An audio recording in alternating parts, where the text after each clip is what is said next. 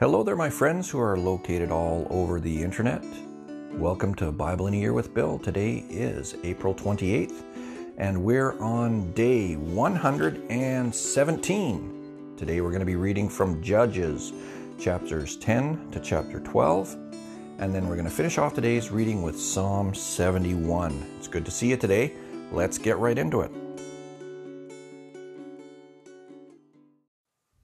The Book of Judges, chapter 10. Tola, son of Puah, the son of Dodo, was next after Abimelech. He rose to the occasion to save Israel. He was a man of Issachar. He lived in Shamir in the hill country of Ephraim. He judged Israel for 23 years and then died and was buried at Shamir. After him, Jair the Gileadite stepped into leadership. He judged Israel for 22 years. He had 30 sons who rode on 30 donkeys and had 30 towns in Gilead. The towns are still called Jair's villages. Jair died and was buried in Kamon. And the people of Israel went back to doing evil in God's sight. They worshipped the Baal gods and Ashtoreth goddesses, gods of Aram, Sidon, and Moab gods of the Ammonites and the Philistines. They just walked off and left God, quit worshiping him. And God exploded in hot anger at Israel and sold them off to the Philistines and Ammonites, who beginning that year bullied and battered the people of Israel mercilessly. For 18 years they had them under their thumb, all the people of Israel who lived east of the Jordan in the Amorite country of Gilead. Then the Ammonites crossed the Jordan to go to war also against Judah, Benjamin, and Ephraim. Israel was in a bad way. The people of Israel cried out to God for help. We've sinned against you. We've left our God and worshipped the Baal gods. God answered the people of Israel, When the Egyptians, Amorites, Ammonites, Philistines, Sidonians, even Amalek and Midian oppressed you, and you cried out to me for help, I saved you from them. And now you've gone off and betrayed me, worshipping other gods. I'm not saving you any more. Go ahead, cry out for help to the gods you've chosen. Let them get you out of the mess you're in. The people of Israel said to God, We've sinned. Do to us whatever you think best, but please get us out of this. Then they cleaned house of the foreign gods and worshipped only God, and God took Israel's troubles to heart. The Ammonites prepared for war, setting camp in Gilead. The people of Israel set their rival camp in Mizpah. The leaders in Gilead said, Who will stand up for us against the Ammonites? We'll make him head over everyone in Gilead. Judges chapter 11. Jephthah the Gileadite was one tough warrior. He was the son of Ahor, but Gilead was his father. Meanwhile, Gilead's legal wife had given him other sons, and when they grew up, his wife's sons threw Jephthah out. They told him, You're not getting any of our family inheritance. You're the son of another woman. So Jephthah fled from his brothers and went to live in the land of Tob. Some riffraff joined him and went around with him. Some time passed, and then the Ammonites started fighting Israel. With the Ammonites at war with them, the elders of Gilead went to get Jephthah from the land of Tob. They said to Jephthah, Come, be our general, and we'll fight the, the Ammonites. But Jephthah said to the elders of Gilead, But you hate me. You kicked me out of my family home. So why are you coming to me now? Because you're in trouble, right? The elders of Gilead replied, That's it exactly. We've come to you to get you to go with us and fight the Ammonites. You'll be head of us all, all the Gileadites. Jephthah addressed the elders of Gilead. So if you bring me back home to fight the Ammonites and God gives them to me, I'll be your head. Is that right? They said, God is witness between us. Whatever you say, we'll do. Jephthah went along with the elders of Gilead. The people made him their top man and general, and Jephthah repeated what he had said before God at Mizpah. Then Jephthah sent messengers to the king of the Ammonites with a message. What's going on here that you have come into my country picking a fight?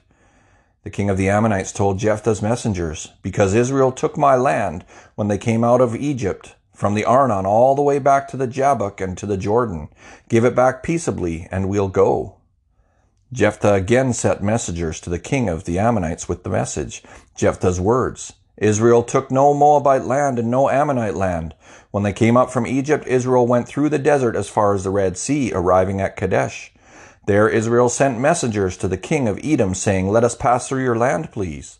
But the king of Edom wouldn't let them. Israel also requested permission from the king of Moab, but he wouldn't let them cross either. They were stopped in their tracks at Kadesh. So they traveled across the desert and circled around the lands of Edom and Moab. They came out east of the land of Moab and set up camp on the other side of the Arnon. They didn't set foot in Moabite territory, for Arnon was the Moabite border. Israel then sent messengers to Sihon, king of the Amorites, at Heshbon, the capital.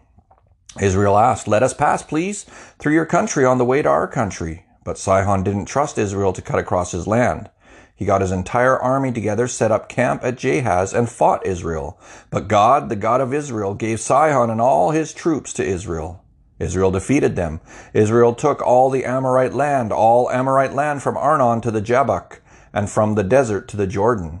It was God, the God of Israel, who pushed out the Amorites in favor of Israel. Who, so who do you think you are trying to take it over? Why don't you just be satisfied with what your God Chemosh gives you and we'll settle for what God, our God, gives us? Do you think you're going to come better off than Balak, son of Zippor, the king of Moab? Did he get anywhere in opposing Israel? Did he risk war? All this time, it's been 300 years now that Israel has lived in Heshbon and its villages, in Aroer and its villages, and in all the towns along the Arnon. Why didn't you try to snatch them away then? No, I haven't wronged you. But this is an evil thing that you are doing to me by starting a fight. Today, God the judge will decide between the people of Israel and the people of Ammon. But the king of the Ammonites refused to listen to a word that Jephthah had sent him.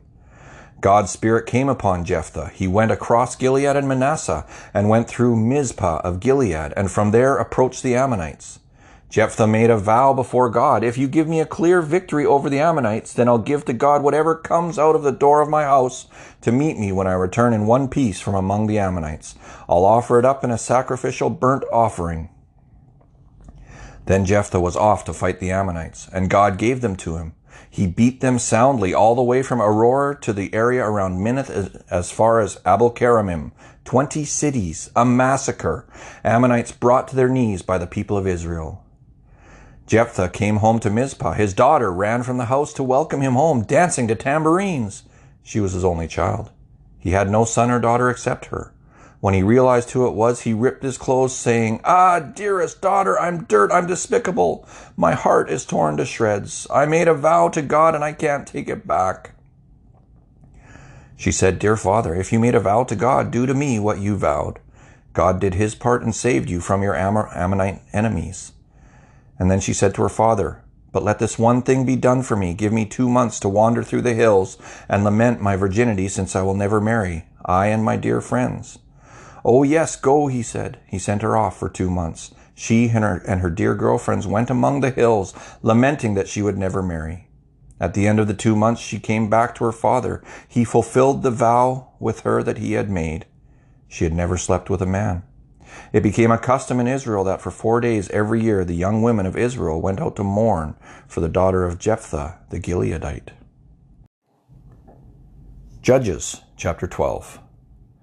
The men of Ephraim mustered their troops, crossed to Zaphon, and said to Jephthah, Why did you go out to fight the Ammonites without letting us go with you? We're going to burn your house down on you. Jephthah said, I and my people had our hands full negotiating with the Ammonites, and I did call to you for help, but you ignored me. When I saw that you weren't coming, I took my life in my hands and confronted the Ammonites myself. And God gave them to me. So why did you show up here today? Are you spoiling for a fight with me? So Jephthah got his Gilead troops together and fought Ephraim. And the men of Gilead hit them hard because they were saying, Gileadites are nothing but half-breeds and rejects from Ephraim and Manasseh. Gilead captured the fords of the Jordan at the crossing to Ephraim. If an Ephraimite fugitive said, Let me cross, the men of Gilead would say, Are you an Ephraimite? And he would say, No. And they would say, Shibboleth. But he would always say, Sibboleth. He couldn't say it right. Then they would grab him and kill him there at the fords of the Jordan. Forty-two Ephraimite divisions were killed on that occasion. Jephthah judged, judged Israel, Jephthah judged Israel six years. Jephthah the Gileadite died and was buried in his city Mizpah of Gilead. After him, Ibzan of Bethlehem judged Israel. He had thirty sons and thirty daughters. He gave his daughters in marriage outside his clan and brought in thirty daughters-in-law from the outside for his sons. He judged Israel seven years. Ibzan died and was buried in Bethlehem. After him, Elon the Zebulunite judged Israel. He judged Israel ten years. Elon the Zebulunite died and was buried at Aijalon on the land of, in the land of Zebulun. After him, Abdon, son of Hillel, The Pirathonite judged Israel. He had forty sons and thirty grandsons who rode on seventy donkeys. He judged Israel eight years. Abdon, son of Hillel, the Pirathonite, died and was buried at Pirathon in the land of Ephraim, in the Amalekite hill country.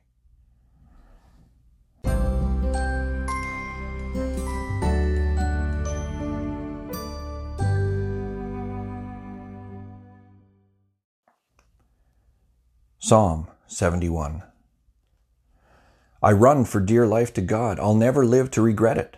Do what you do so well. Get me out of this mess and up on my feet. Put your ear to the ground and listen. Give me space for salvation. Be a guest room where I can retreat. You said your door was always open. You're my salvation, my vast granite fortress. My God, free me from the grip of wicked, from the clutch of bad and bully. You keep me going when times are tough, my bedrock, God, since my childhood. I've hung on you from the day of my birth. The day you took me from the cradle, I'll never run out of praise. Many gasp in alarm when they see me, but you take me in stride. Just as each day brims with your beauty, my mouth brims with praise. But don't turn me out to pasture when I'm old, or put me on the shelf when I can't pull my weight. My enemies are talking behind my back, watching for their chance to knife me. The gossip is, God has abandoned him. Pounce on him now. No one will help him. God, don't just watch from the sidelines. Come on, run to my side. My accusers, make them lose face. Those out to get me, make them look like idiots while I stretch out, reaching for you, and daily add praise to praise. I'll write the book on your righteousness, talk up your salvation the livelong day, never run out of good things to write or say. I come in the power of the Lord God. I post signs marking his right of way. You got me when I was an unformed youth, God, and taught me everything I know. Now I'm telling the world your wonders. I'll keep at it until I'm old and gray. God, don't walk off and leave me until I get out the news of your strong right arm to this world, news of your power to the world yet to come, your famous and righteous ways, O God. God, you've done it all. Who is quite like you? You who made me stare trouble in the face, turn me around, now let me look life in the face. I've been to the bottom. Bring me up, streaming with honors. Turn to me, be tender to me, and I'll take up the lute and thank you to the tune of your faithfulness, God. I'll make music for you on a harp, Holy One of Israel. When I open up in song to you, I let out lungs full of praise, my rescued life a song. All day long I'm chanting about you and your righteous ways, while those who tried to do me in slink off, looking ashamed.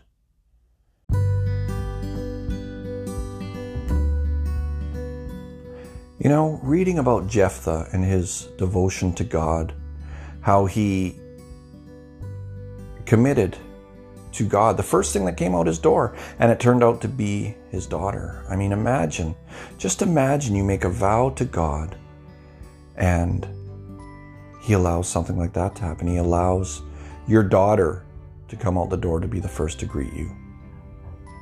That would be devastating. How many of us could follow through with it? How many of us could do as Jephthah did and give that ultimate sacrifice, his daughter? As a promise to the Lord. In this day and age, it feels as if our God would never ask us to do that sort of thing. But He does ask for our devotion. He does ask for us to be serious in what we say to Him. So let's do that. Let's be serious in what we say to our Lord. Jesus, we need you. Jesus, we love you. Jesus, we ask that you would be a part of our lives, that we would be devoted to you. Jesus, give us the strength and the boldness to be workers and warriors for you. Amen. Thank you for joining me, my friends. I will see you tomorrow. Take care now.